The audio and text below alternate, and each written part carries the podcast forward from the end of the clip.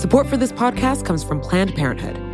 It's hard to imagine a world where we leave future generations with fewer rights and freedoms.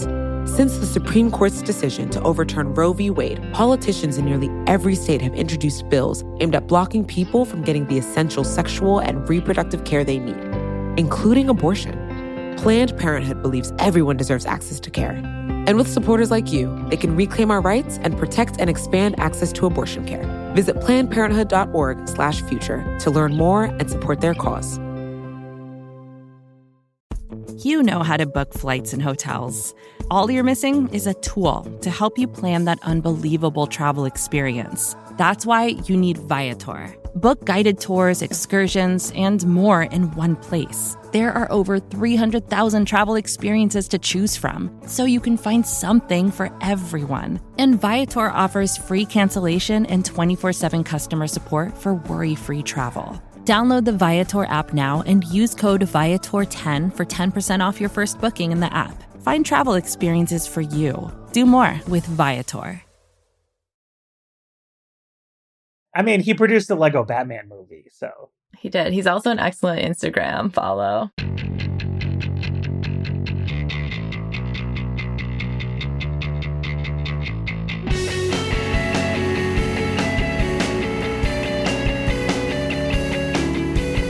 Hello, and welcome to another episode of The Weeds on the Vox Media Podcast Network. I'm Matthew Yglesias, here with ProPublica's Dara Lind and with Emily Stewart from Vox. Uh, Emily has been on the panel before, but without without me, so I'm glad to, to be here. I wanted to to talk about the economy sort of broadly, and also the prospects for some kind of COVID uh, relief bill. But Emily, I mean, what's the what's the situation in the in the country right now as we head into winter and the and the virus starts spreading? I mean, it seems it seems pretty grim as a short-term situation. It is not ideal, I think. You know, if you go back to like March, April, if you had asked me where we thought we were going to be now, like I kind of thought the economy was maybe going to be worse than it is, but at the same time right now it feels like we could be a lot better, but we're not, right? So what happens is we pass the CARES Act in March. I mean, this is not new. And a lot of it has expired or is about to expire. So the $600 in expanded unemployment insurance ended in July. And now we are seeing some other expanded unemployment um, programs about to sunset at the end of the month, as well as eviction moratoriums wrapping up, forbearance on mortgages, on student loans. And so it feels like right now it's a moment where if we got stimulus, we could really kind of get to the end of the pandemic. There is sort of a light at the end of the tunnel. The question is like what is at the end of the tunnel? And our fate is kind of in our hands and instead Congress is is home for Thanksgiving.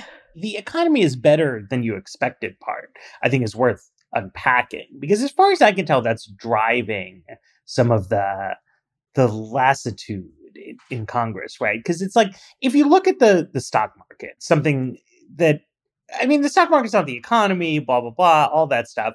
But the stock market would be crashing if people thought like a recession was on the way. But instead, the stock market's view is like, well, we got these vaccines coming, like it's going to be all right. Whereas a few months ago, it kind of seemed like there might be like a bigger problem than there than there actually has been. But is that just all due to to cares kind of saved us I mean, I don't know if it's all of it, but it's certainly some of it, right? So, like, I've been working on a story on pawn shops, and you would think kind of intuitively that they were doing really, they would be doing awesome right now. You, in you know, like, okay, the economy's bad. People must be bringing in their grandma's jewelry all of the time. And, and what they will tell you is that that's not what happened because people got the CARES Act money and stopped having to go to pawn shops. They were able to get their stuff back and they were also able to buy a bunch of stuff at pawn shops. So, like, I think that's kind of a good proxy for what really has kind of happened. But the question is now, like, again, going back to the pawn shops, they tell you that business is coming back. Why? Because the CARES Act stuff is drying up. And so it, it seems like the question now, obviously, not all of it is the CARES Act. Like, frankly, we aren't super closed down in a lot of places. People aren't taking the virus as seriously. I mean, but the economy still isn't great for a lot of people. There are still 10 million less jobs than there were at the beginning of the year, right? Right. And it, I mean, it does seem like part of this is that I think like the high minded thing to say was like, well, there's no trade off between controlling the virus and keeping the economy going.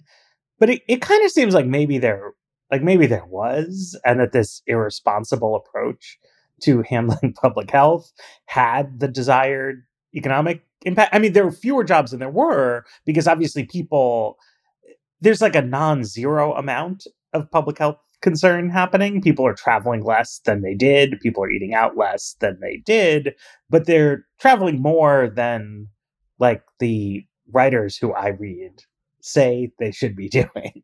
Well, and they're also traveling more than they were during the summer, which seems like you know there's there i think that if we're if we're looking at the economic impact of the pandemic as kind of a function of two things one being the the moment to moment changes in the economy that are driven by changes in people's behavior and the other being the how the market thinks the future is going to look and therefore what they are doing to prepare for it then like in the first respect we're looking at something more like we were seeing in march where there's a spike in cases. Some people are shifting their behavior accordingly. Others aren't shifting their behavior now, but like it's reasonable to expect that as things get really bad for them, they too will shift their behavior. But in the other respect, it's totally, totally different from the last several months because now we have this light at the end of the tunnel vaccine you know news that is maybe making like analysts who would have been much shakier on what the prospects for the economy looked like in summer, even as the virus itself was more contained, now a little more optimistic. So, like, Emily, I'm wondering what that looks like kind of on the employment front. Is what we're seeing more like the kind of sharp downturn of the V in early spring because of the epidemiological stuff happening and, and concern that we're about to see a lot less, you know, activity in the restaurant sector and the other kind of places that got hit particularly hard or because people aren't as concerned about you know a recession lasting years and years and years are we still kind of in the job recovery phase that we were toward the end of this summer, beginning of this fall? I mean, I think like kind of what is happening, at least it feels like to me right now, is the economy is getting better, but it's getting better slower, right? So you can see jobs are getting added back, but they're getting added back slower. And we also have the virus continuing to spread there is to a certain extent, right? People are tired of sitting at home. I am tired of sitting at home. My risk tolerance has changed personally from April to now, to be completely honest. And I'm sorry, whatever. I'm not going home for Thanksgiving. But like, it is also tricky because right now, sort of, if we really want to contain the virus, we do need to shut down some stuff we would maybe need to shut down bars and restaurants. But of course, you have the other side of the coin is that you can't do that to people unless there is a stimulus bill. We were giving people money to stay home in, in April and, and in May. We're not anymore. So, what do you say to someone who works at a bar or someone who owns a small business? Like, hey, you got to shut down. But remember back when we knew we had to help you? Well, now we forgot. And to me, it's this this is the perversity of the way the vaccine news has impacted the debate, which is that, you know, back in April, say, we didn't know how long the situation would persist. So I think it was it was reasonable to be concerned that like, well, we can't just keep these programs going indefinitely right? We have to put some kind of a time limit on them uh, because they were very expensive. I mean, CARES Act was much bigger than the Obama era stimulus and over a shorter span of time. But now, like, we could do that exercise of we can't make these programs indefinite. We need to have an expiration date, but we could instead of be instead of Congress like pulling an expiration date out of its collective butts, like we could say the expiration date is April and that would be founded on real information about the state of the public health situation. There could be bonus help for unemployed people, as we had back then, and maybe change the design of the business targeted programs because you know there was there were some issues there but you know basically create a situation where a governor can say look it's going to be annoying to have bars and restaurants closed people like to do things, but it's not going to ruin anybody's business or ruin anybody's life. And then we can hunker down for one winter and save lives and, eh, you know, save lives both in the virus sense and in the, the saving livelihood sense. But that is not the direction Congress is taking, right? I mean, as far as I can tell, it, it went. There were there were talks before the election in which the carrot was maybe Trump would want to do a big bill to help him win reelection. Now that's off the table. And Democrats don't want to agree to a small bill for reasons that seem a little obscure to me. And so we've got nothing.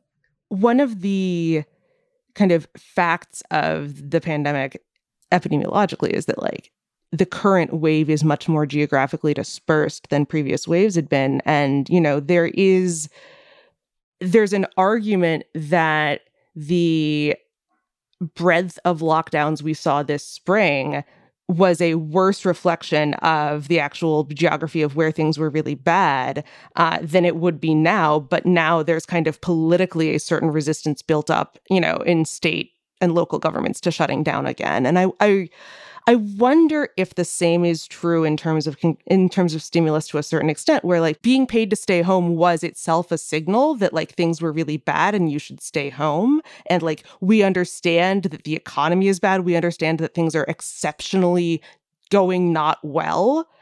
And without that signal it's you can kind of understand a certain amount of people feel that the burden is on them to get back to normal because the government hasn't, you know, kind of sent a financial message that something is wrong. But I also wonder what that, you know, how that's being reflected for members of Congress who, like, their own jurisdictions weren't necessarily getting hit super hard by the virus in spring when they were willing to spend a lot of money.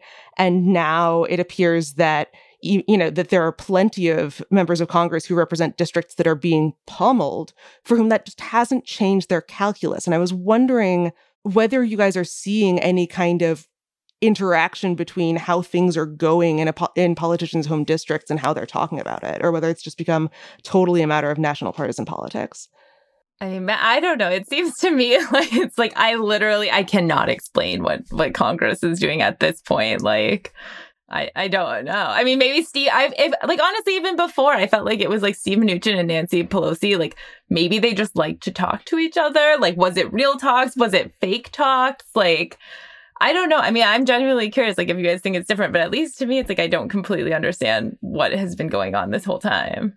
Well, so I I picked up a, a term from climate change people called solution aversion that I found helpful in understanding this, and it's that if there is a problem such that the solution is you need a lot of new regulations on industry and you need a lot of new spending on various things, then people who are conservatives are not going to want to say, I simply refuse to solve the problem because it violates my view of how the world should work. What they're going to say is the problem isn't real.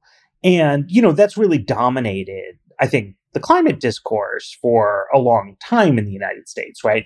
Not a I have a different cost benefit framework than you do, but this is fake. It's it's being made up. And I think we've seen more and more of that on the virus front that it's sort of easy for left-wing people to say, okay, the solution to this is unprecedentedly tight restrictions on business, trillions of dollars in new spending, massive expansion of the welfare state because those are things left wing people are open to, right? But right wing people are not open to those things.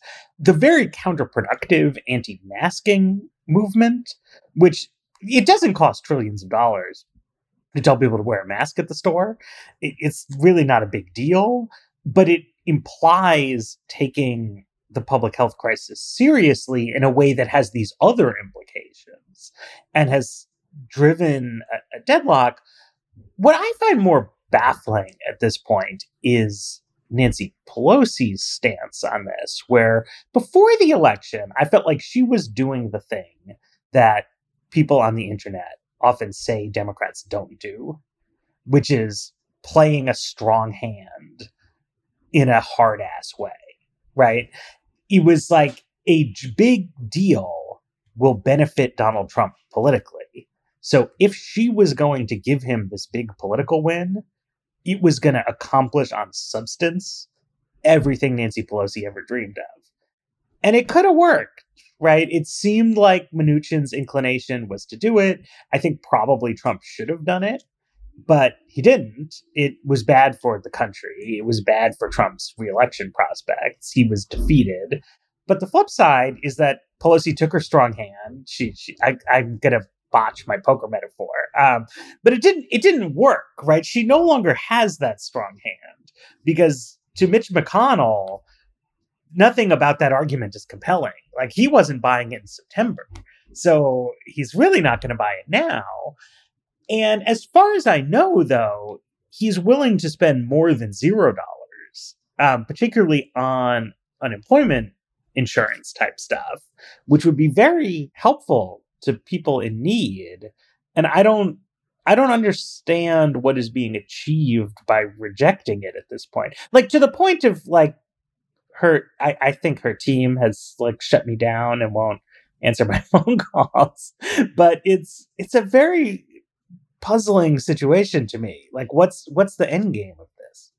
I mean, is it as simple as without knowing the outcome of the runoff elections in Georgia, it's possible that you know, she would not have to negotiate with Mitch McConnell, but rather with Majority Leader Chuck Schumer, and therefore she's willing to wait until she knows whether that's going to happen. That could be it. Or just like, what is Mitch McConnell's plan? Like, Mitch seems to be like, I made like what nothing has passed the Senate as much as it can be like, yes, Nancy Pelosi, but it's like, what does Senate Republicans want? Because it feels like they're just like you know like they are they are a factor here and i don't know that they like have an actual plan either. They certainly like haven't passed one. At least democrats have. Yeah I, I there is an argument for saying like you don't make your people take votes that could be used in attack ads against them if you don't think that they're going to pass but that doesn't necessarily stop you from having like someone with, you know, who's like a member of leadership and a longtime incumbent introduce a bill that can at least serve as a marker that like then makes passage of a future bill more likely without making anybody take a vote on it. Well, I mean, I, I, guess I should. I was focusing on on Pelosi because she was the key sort of negotiator with with the Trump administration. But it's a part of Schumer question, right? Because a Senate bill would need sixty votes, so Senate Republicans literally cannot pass a bill on their own. Beyond that, anything will split their caucus. Like anything McConnell gets behind will get fewer than 53 Republican votes. So the question becomes are there two dozen Democrats willing to vote for something that Mitch McConnell is also willing to vote for? I don't think that House Democrats would scuttle a bill like that. They haven't, you know, kind of said one way or the other, but the senators aren't doing anything either. And and I mean, it's true. I mean, this is what Dara said before, but you know, Schumer wants to win these Georgia races. If they do that, then if they really hustle, they can write a budget resolution which passes, and then they could do a reconciliation bill which could pass and could do stimulus. But we'd be talking February very optimistically, March possibly more realistically. We're also talking about you need a unanimous vote among Senate Democrats, basically unanimous among House Democrats. And that seems tricky. I mean, at, at a minimum, that's a plan that is not going to help anybody January 7th right? When they have been furloughed from their job waiting tables or their cut or their hours are cut, but they still have to come in because they're at a 25% capacity restriction and nobody can do outdoor dining because it's the middle of winter. We just it's just a bleak situation coming and um I don't know. I mean, I also wish Republicans cared more about the fate of the country.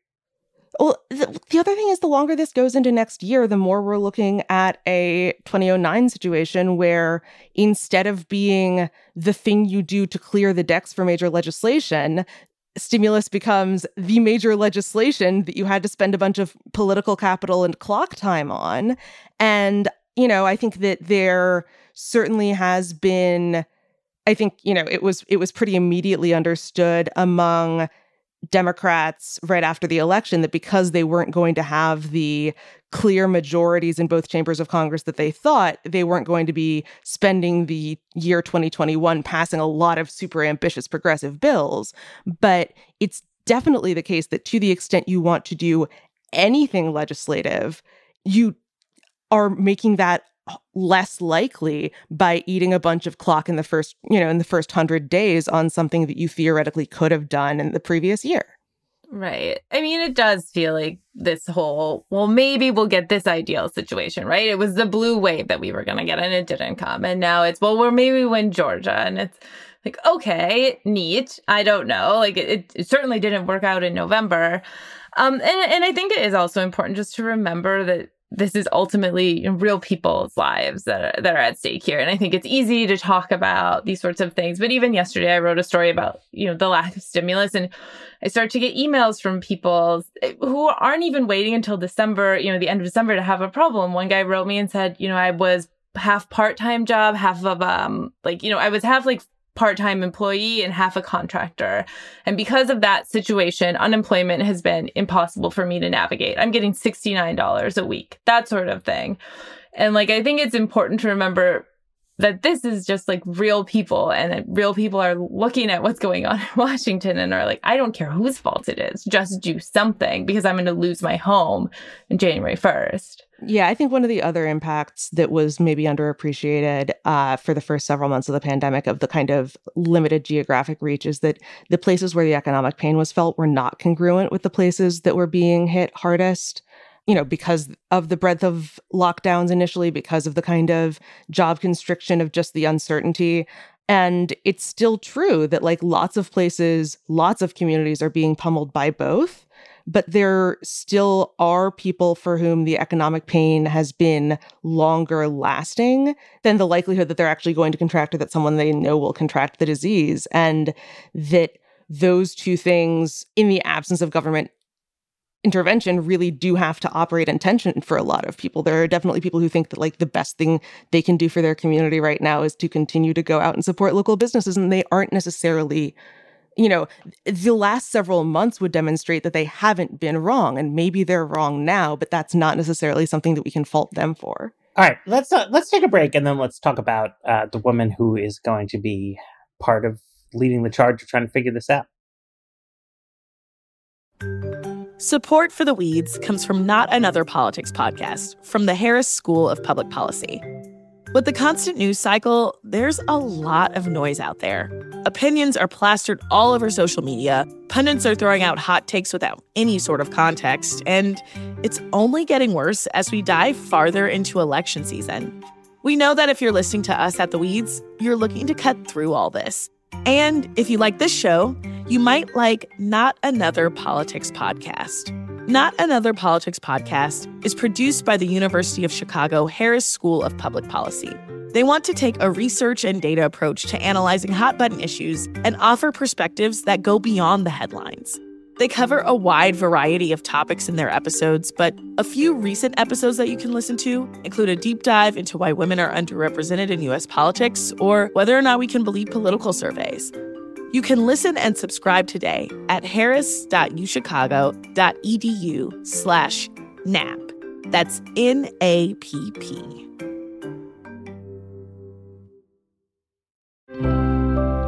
Support for this podcast comes from Planned Parenthood. Your body is your own. That's why Planned Parenthood is committed to ensuring that everyone has the information and resources they need to make their own decisions about their bodies, including abortion care.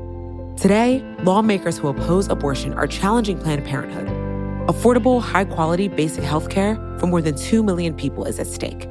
Planned Parenthood believes that health care is a basic human right. That's why they fight every day to push for common sense policies that protect our right to control our own bodies. They also work tirelessly to oppose the onslaught of new policies aimed at interfering with personal decisions best left to patients and their doctors. They won't give up and they won't back down. You can join Planned Parenthood in the fight to help make sure that the next generation can decide their own futures. The organization needs your support now more than ever. With supporters like you, they can reclaim our rights and protect and expand access to abortion care. Visit plannedparenthood.org/future to learn more and support their cause. So, in uh, convenient timing for our taping, I, I, was a little afraid that we would record this show and then while it was being edited, the announcement would come. Uh, but the, the Biden transition has said that they are going to pick uh, Janet Yellen, former Fed chair, former Council of Economic Advisors chair, to be Treasury Secretary.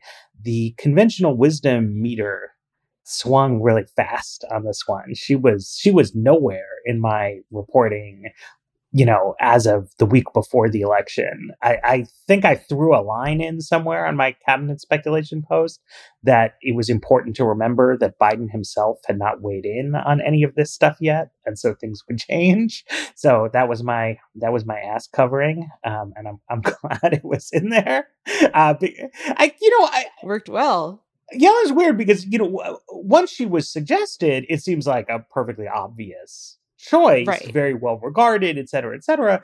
I think the broad understanding was that she was out of the game. Um, she's she's in her seventies. Uh, she has done a lot of stuff in her career, served in multiple administrations in various capacities, so had been, I think, kind of written out of the books. And you know, when she comes back in, it's a strong, well qualified choice. Also, left wing people had a problem with uh, Lael Brainard, who had been widely discussed as the sort of other choice in, in ways that I think are totally unfair. And I mean, I just want to say, it's not that there's anything wrong with Yellen as a pick. I mean, with any of these things, there's more than one qualified person. I think it's unfortunate that one of the leading contenders had her name run through the mud a little bit uh, for not particularly good reasons. She has been fighting the good fight as an Obama holdover on the Federal Reserve Committee, voting against bank deregulation stuff, trying to push for more help for people. Um, I don't know. Like, w- what else do you want anybody to do in their careers? Well, it, it does feel a little bit like, you know, when it was Lael Brainard that was in in the lead, sort of, or was speculating in the lead, you know, then it was progressives with uh, issues with her, right or wrong. And, and, then the minute that that um, Yellen's name came up, it seems like the left also remembered some issues with her, right? Where where you have Joe Biden last week saying, oh, it's somebody that there's going to be consensus, I think, that nobody will get really upset. And then over the last few days, it's like, oh, people like started to look at what Yellen has been saying lately, you know, right or wrong. Like, I happen to think Yellen is, is a great pick, but like, people are going to find things to pick at the minute that your name comes up, always. And I think that's definitely been, you know, shown here. Where I do think Biden's right about consensus, though, to an extent, is that I, I, Yellen is a bit of a um, an iconic figure, uh, a sort of you know economic policy uh, RBG kind of person as a as a you know I mean a pioneering woman. The, she was she was the first woman to be the Fed chair. She was the first woman to be the CEA chair. Now she's going to be the first uh, woman Treasury secretary. She is really beloved by a lot of people who have worked with her. There are funny Janet Yellen memes on the internet. Uh, she has a cool, you know, like her the husband won a Nobel Prize. Yeah, there's just like a lot of a lot of stuff going on, so that you know.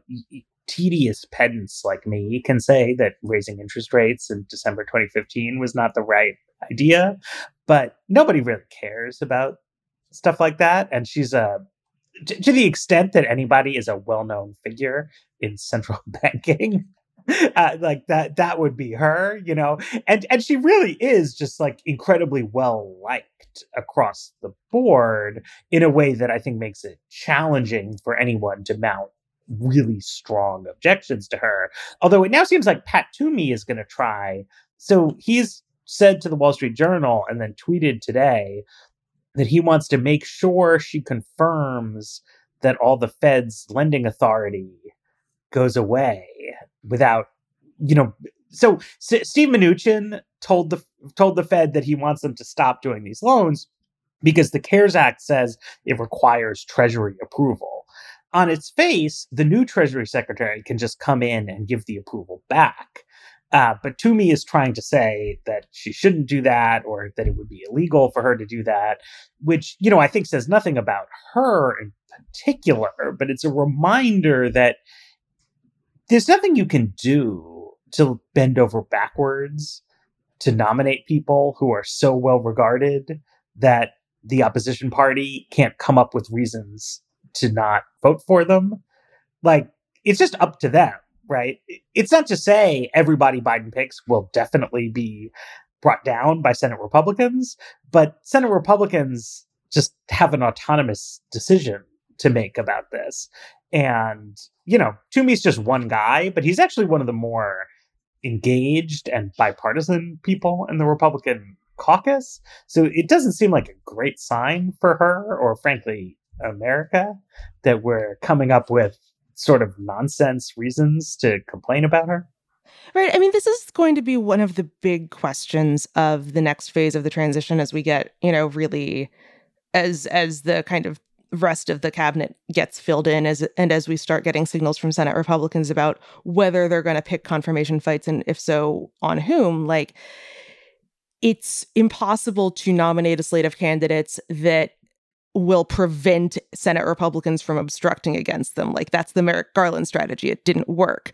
It is possible to persuade them that there are some people who it's more important to block than others and that therefore they have to, tr- to have to kind of pick their battles. What I think the question is is is sensitivity toward who's going to be a kind of particular lightning rod in confirmation hearings congruent with who is most likely to be conservative once confirmed in terms of taking executive action. Because if you're already thinking about like, we have to pitch our nominees so that they don't fail in a closely divided Senate, then you're really giving up on the prospect of le- like uh, that that that same dynamic is there but much more so when it comes to legislation. So if you're looking at nominations as something that you're going to have to navigate very carefully, that's the only thing you're going to get through Congress. And so ideally, if you're thinking about this as the Biden administration, you want the set of people who are going to sail through on like 98 to 0 confirmation hearing or confirmation votes and then be just as aggressive on policy as they would be if they'd squeaked by. And I don't think that that set of people exists, but it's kind of an interesting it's it's something that I think is an instructive lens to think about not just how do the politics of these nominations play out, but like what kind of things are we likely to see from them in office. And and, you know, in that respect, I'd love to hear more about how you guys think Janet Yellen, if confirmed, is like what what sorts of things we would be likely to see from her at Treasury. I was talking to someone about this over the weekend, and basically, um, his take was like, listen, her priority is going to be Joe Biden's priorities ultimately, right? Like she's not somebody who I think is like really gonna rock the boat. Um, and Biden has said the virus is priority number one. So like, well, how does that translate at, at Treasury? It's you know dealing with you know maybe some if we get more PPP stuff or you know if if the Fed program comes back, things like that you know, I do think like reading through today, at least some of the Wall Street reaction, there is very much a sense that that the markets are are fine with this. As Fed chair, she was real careful not to spook the markets, as all Fed chairs are. Um, so Republicans should check in with their donors, maybe, uh, because their donors probably are are just fine with, with Janet Yellen. Would would be my guess.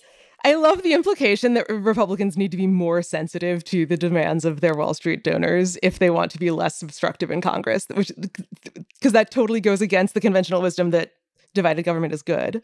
I think that some of the original Rahm Emanuel theory of change was that conservative leaning business interests could dra- could generate actual votes in Congress for things like an economic stimulus measure that would be good for the economy, be good for sales, be good for profits, things like that. And so a lot of sort of left wing frustrations with early Obama were on the idea that like Rahm had taken certain things off the table.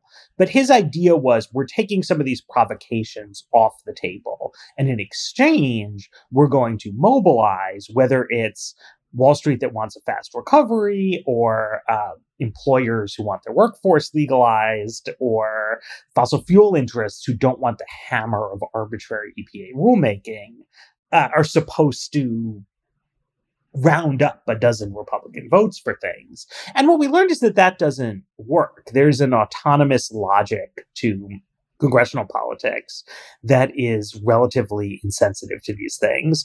And also that donors are not that narrowly focused on their interests in certain ways, right? I mean, you definitely saw the, the small donors who fueled the resistance were angry about Donald Trump, but not necessarily the objects of hardship in in the Trump years. I mean, it was like a psychic hardship, and you saw that right. The the Wall Street people who funded Mitt Romney very lavishly were not actually suffering under the Obama regime, but they they were angry at being cast as the villain of American society. And they liked the idea of this private equity guy who was going to cast them as, as the heroes. And so it's, it's challenging, I think, to count on everybody thinking about their real interests to drive this forward. And so I, will say on Yellen, you know, one of the reasons why progressives preferred her to Brainard is a belief that she will be a tougher uh, financial regulator.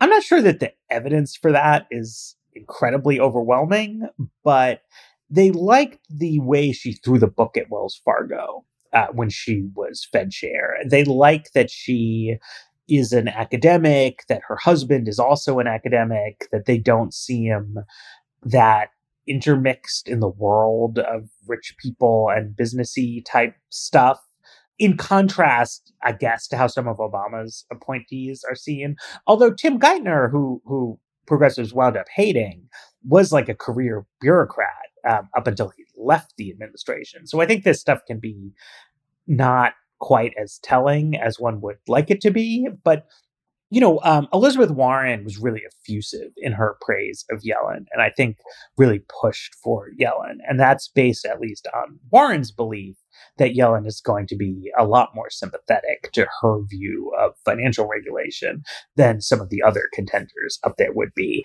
which is a topic. I mean, normal people, I think, have completely stopped caring about financial regulation after it being hot like 10 years ago.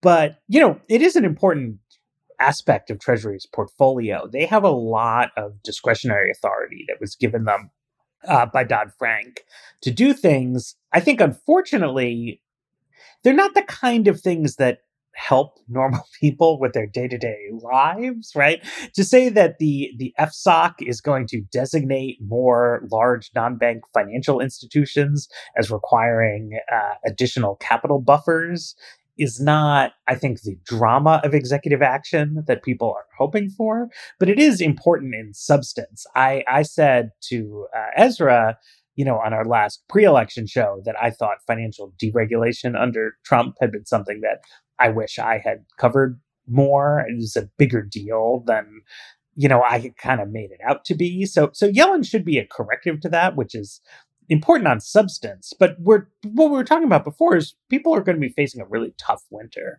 And I don't know that there's a lot that the Treasury Secretary can do unilaterally that will help with that. You need to make a deal with Congress. I think it would be odd for her to be the point person on negotiations like that. I assume Biden will have people on his team who are more uh, versed in legislative deal making. On the other hand, Mnuchin became the point person on that, and he had no experience in anything. I will say a little more. I mean, in in terms of you know the Biden administration thinking about like actually appointing, you know, ledge affairs point people, it is it has been a while. Well, it's it's actually been a few decades since we've had a president who was who spent a lar- long amount of time in Congress before being the president. And, you know, even though Obama came out of the Senate, one of the raps on him that turned out to be entirely borne out by events was that he lacked some sort of fundamental understanding of Hill deal making that made it difficult for him to get what he wanted out of either side in Congress. And obviously, that, it, and one of the people who was one of the camp within the Democratic Party that was making that critique was the faction of then Vice President Joe Biden. So it it definitely is going to be the case that, you know, Biden's own inclination is probably going to be to have to put more emphasis on Hill outreach than we've seen with either of the last two presidents. And it, you know, maybe as apparent as it's been for that whole period that Mitch McConnell, it, you know, can be swayed by no man and is operating out of a very rigid playbook, like it's possible that the imaginative space of you know what kind of deals can be made will expand a little bit when you have someone who is so interested in deal making at the helm. Well, it, it does feel also like, and this is a little bit of a pivot, but you know, when we talk about Congress and congressional inaction, it does feel like in in the past several years, we increasingly do look to the Fed, you know, which Janet Yellen was the chair of, and, and, you know, Treasury and executive action to to to act on the economy, and and are putting too much in kind of in be like, look at the Fed, look at Jay Powell, like please do a thing, because Congress won't, and and you know, which is, you know, yay that the Fed is like willing to try and that maybe in Yellen, you know, you are going to have somebody who is going to try to try, but your your people's hands are tied with when you're not in Congress, you can't do a lot on the fiscal end of things. Well, so this is my big concern about Yellen as an advisor is that, you know, I had Carl Smith on and we were talking about the prospect for getting Congress to do something. And, you know, what he was saying, which I think is true, is that the way you could get some money for some progressive spending ideas would be to give in on some Republican tax cut ideas. And it's not obvious if, you know, that like log roll, you could see that as more moderate or as more progressive than holding the line. It, it just kind of depends. But I do think that we know from Yellen, you know, she signed on as a, a like a chair or you know some kind of honorific uh, to uh, the fix the debt group. She's spoken about the unsustainable long term budget trajectory. Uh, not by any means unusual. I mean, this is what Barack Obama thinks about fiscal policy. It's what uh, Jason Furman, who ran Obama's National Economic Council thinks. It's what I think most of the leading Democrats in economic policy think, which is that it would be so bad to further reduce taxes that it's worth giving up on the chance to spend money on things that might help people. And now I think if you talk to people who are not Democratic Party economic mavens, but to people who are climate mavens or to people who are poverty mavens, like all, all these other things, they might have a different view of that and be like, no, like my problem that I work on is actually really important. And if the, you know, it's like you got to find a way to get it done, right? And like version 1.0 of Get It Done was sweeping majorities, DC statehood, blah, blah, blah. Failing that, Get It Done is talk to Pat Toomey about giant business tax cuts. But most Democratic economists, and I think Yellen is just in the mainstream of that camp, are resistant to that idea. They want to be responsible. Their idea of a deal would be we agree to cut entitlements, Republicans agree to raise taxes, and now having made the long term fiscal picture better, we can afford to do more short term stimulus. I don't want to put all that on one person because it's just it's just a broad consensus that she is a, a high profile proponent of. But to me, that's a recipe for a failed administration that like they're not they're not going to get a deal uh, because this is exactly what Obama tried and it didn't work. And now maybe they've all decided, well, this didn't work, so we should try again another way. But I feel like you take those same economists, and then you plug in Joe Biden's view that he's like buddies with Senate Republicans, and they're gonna knock back a few drinks and work it all out. And I mean, this has always been the problem with Biden to me, and seemingly made more cute now that like that this is not to work. Well, but I mean, it sounds like to me that it's more of a Biden problem than it is Janet Yellen? Like, is there literally a single human being that that Biden could put in place as Treasury Secretary that would change his thinking? Like, are we? No, I mean, obviously, the, the the picks reflect the the president elect. You know, I, I mean, it's just you know, I, but but you know, there's been there's been talk of uh, Jared Bernstein, of Heather Boushey getting not Treasury Secretary. Their their resumes aren't good enough, but some kind of good economic policy jobs, and I and I hope we see them uh, in NEC and CEA in some capacity. Just people who have a different perspective on what's actually important here because I don't know, like it's I, I, it's a weird situation because I I, I don't want to exaggerate the economic problems. Like a lot of us are we're working on Zoom and we're doing okay, but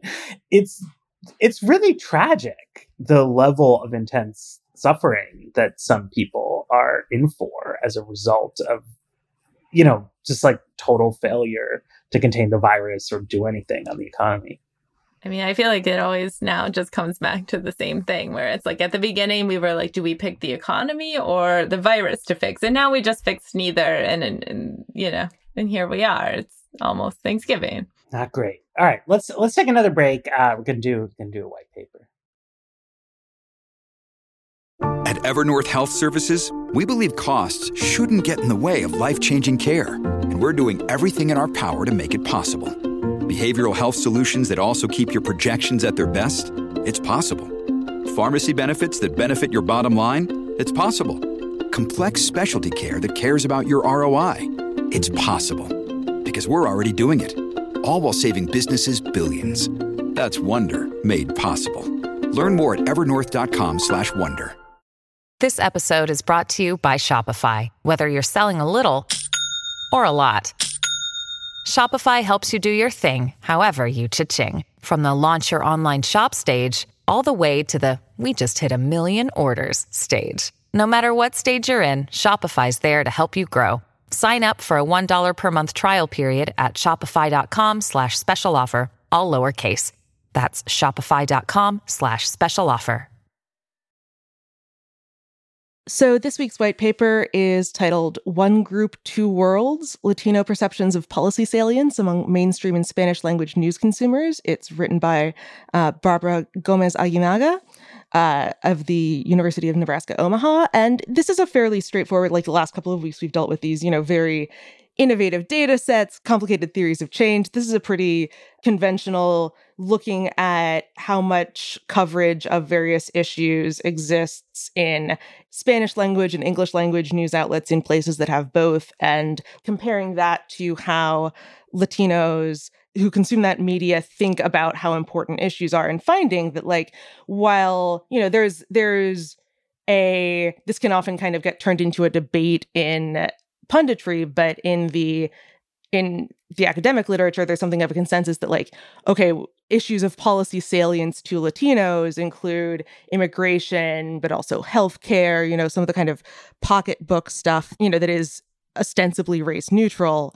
The findings of this paper are that the salience of issues like healthcare, for that matter, race relations, doesn't differ between Latinos who consume Spanish language and English language news, but that on the topic of immigration, where Spanish language news has traditionally covered it a lot more than English language news has, uh, Latinos who consume that news are more likely to see it as a fundamentally important issue to them. And that this, you know, obviously interacts with whether the person themselves was born in the US and whether they know someone who has had personal experience with the issue. But like, even robust of that, what media you're consuming and what that media is talking about is correlated, and who knows which direction this causal arrow goes, with whether you yourself see that issue as important. You know, one thing I, I just I always love papers on on media effects, and I was glad to read this one because I think it helps make some sense out of the somewhat puzzling kind of long-standing view that it's really important to talk about immigration in to win Latino votes when voters by definition are citizens. They're definitely not undocumented. And and it's been the kind of thing where you know everybody who works in that community says that like you have to address immigration issues that it's important. Their explanations of exactly why that is have been a little bit all over the map and not always super duper duper convincing to me.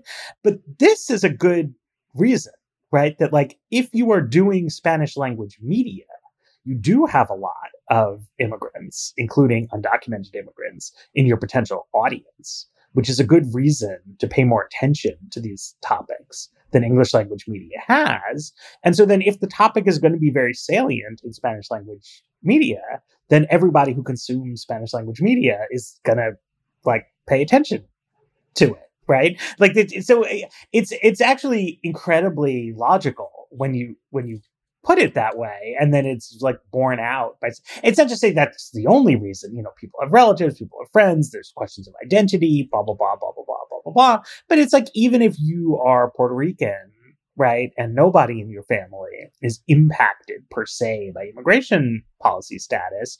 If you are living in Florida and consuming Spanish language media, and they're trying to target the whole range of Spanish speaking people in Florida, they're just, they're going to be overweight on immigration relative to English language media. And so then, like, what you say about this is going to be in front of people and it's going to matter. And if you want to get attention, you want to get covered, you should talk about immigration. And I just, I now feel that it's not that I changed my mind exactly, but I feel like I have a much clearer understanding of what's going on and, and how these causal mechanisms are supposed to work um and i don't know that's that's good that's that's nice to see i mean the obvious kind of question that this raises though, is what is the size of the population and what are the demographics of people who are consuming Spanish language news and also voters? And that's, you know, I was looking at the dates on the sites in the lit review here because 10 years ago, it really seemed like Spanish language news, especially Spanish language local news, was a huge growth market in areas of the country where there was a either a long established Spanish language population, but kind of media was pivoting to like look at new audiences, uh, like Florida, or for that matter, places where there were growing numbers of Latinos who could now be served so that like there was an appetite for Spanish language news in the South. And of course, what's happened in the last decade is that local news has continued to collapse and that has absolutely affected spanish language news as well and like it, it's coex that that trend has coexisted with a more up in the air debate about what are what kind of media are young Latinos consuming? Are they because they're more likely to be English fluent than their parents? Are you know if they're kind of second uh, second generation, are they going to be consuming English language media? Are they more likely to be consuming online media as opposed to print? All that kind of thing. But like while we don't have conclusive answers on that, we absolutely do have conclusive answers that like it's not really easier to sustain Spanish language local news right now. And that's really had a big impact on the quality of media coverage because uh, logically, when you have two people trying to put a newspaper out, you can't do the kind of sustained you know specialized coverage that you associate with like high quality policy journalism i was I, I talked I was talking a few years ago to Pilar Marrero, who was for years and years the immigration correspondent for La Opinion.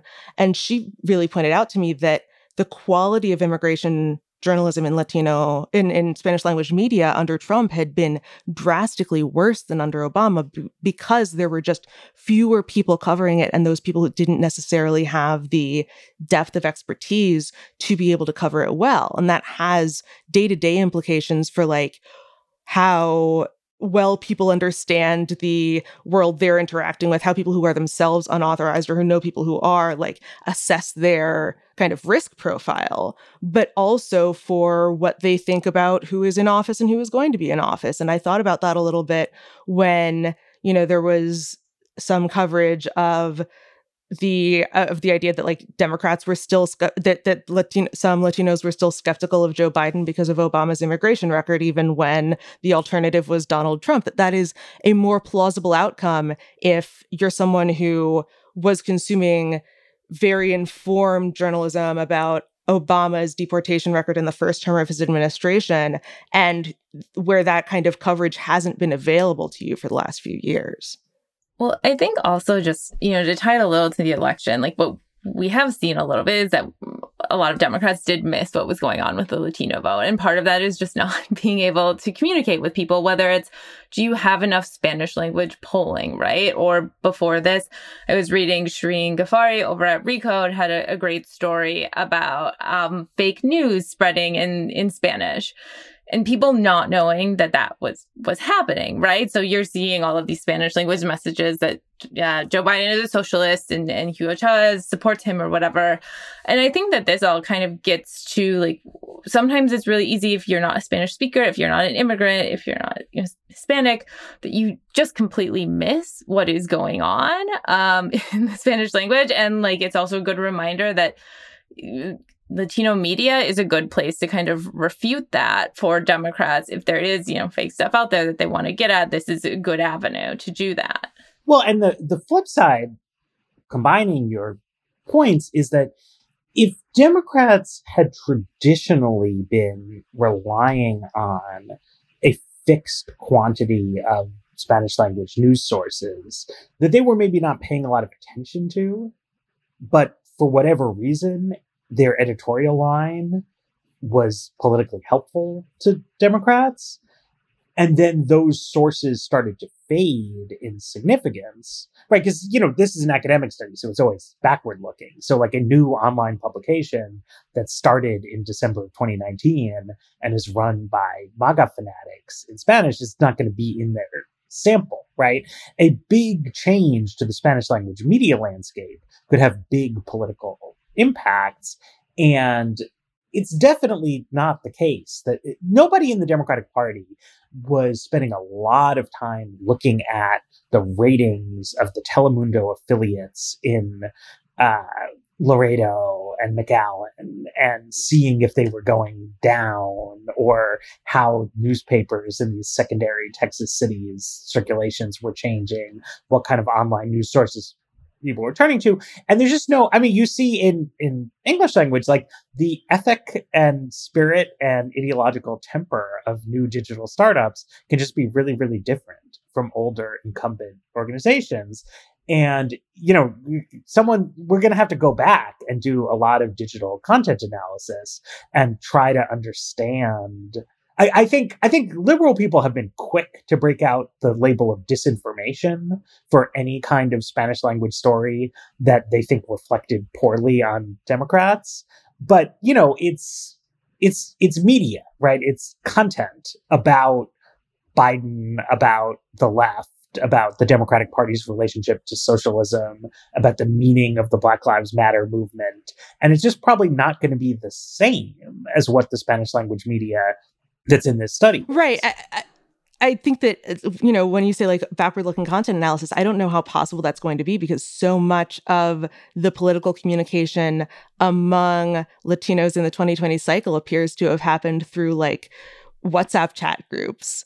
Um, and it's going to be just very difficult to to model you know it's it's one thing when you can say okay we know that a lot of this stuff is happening via kind of dark social word of mouth but we know that these are the major media outlets that tend to you know reach those same people. And so what is happening on Fox News is probably a decent reflection of what is happening in kind of discussion groups among people of that demographic. It's quite another to say when there isn't a dominant national media hub, when local media has been traditionally the best servers of the community, but is now dealing with all of these economic headwinds, what are the kind of above ground things that we can use as a reflection of what kind of stuff is going through these WhatsApp groups and how people are assessing what how important issues are based on that? I I, I ran a, a, piece in, in my my newsletter today by um, a friend of mine named Aaron Strauss, who you know studies uh, different kinds of you know campaign effect sizes, and you know he was saying that Democrats need to think about a way, not just in Spanish speaking communities, but but this is a very salient example of how to sort of program for the WhatsApp channel, how to encourage people to do that kind of relational organizing. That if this is how people, particularly people who are less politically engaged, right, if they get their information through informal side doors, because the tradition would be okay, so you don't care about politics, but you watch local TV news because it has sports scores, it has the weather report, and maybe some cool crime stories. But you see political stories there. So you have low levels of political information and they're dominated by local TV news. If today you get your weather in an app, you get your sports scores in an app, you get your traffic in an app, you probably don't consume any news at all. Right. And so the stories you get, because you don't need to sit through the boring politics news to get the information you care about. So all the information you have is what your friends and families are texting you or WeChatting you or sharing on Facebook. And so you have to like mobilize people to to do that, to evangelize through the mediums of communication that people are actually using. Yeah, I wasn't planning to turn this into a newsletter plug, but that essay has been informing a lot of my thinking on this. It's a good essay. People should check it out. There you go. Um, all right. Um, I think we should we should wrap up here because uh, got places to go. Uh, but thank you so much, Emily, for joining us. And thanks as always to our sponsors, our producer, uh, Jeffrey Geld, and uh, we will be back after Thanksgiving.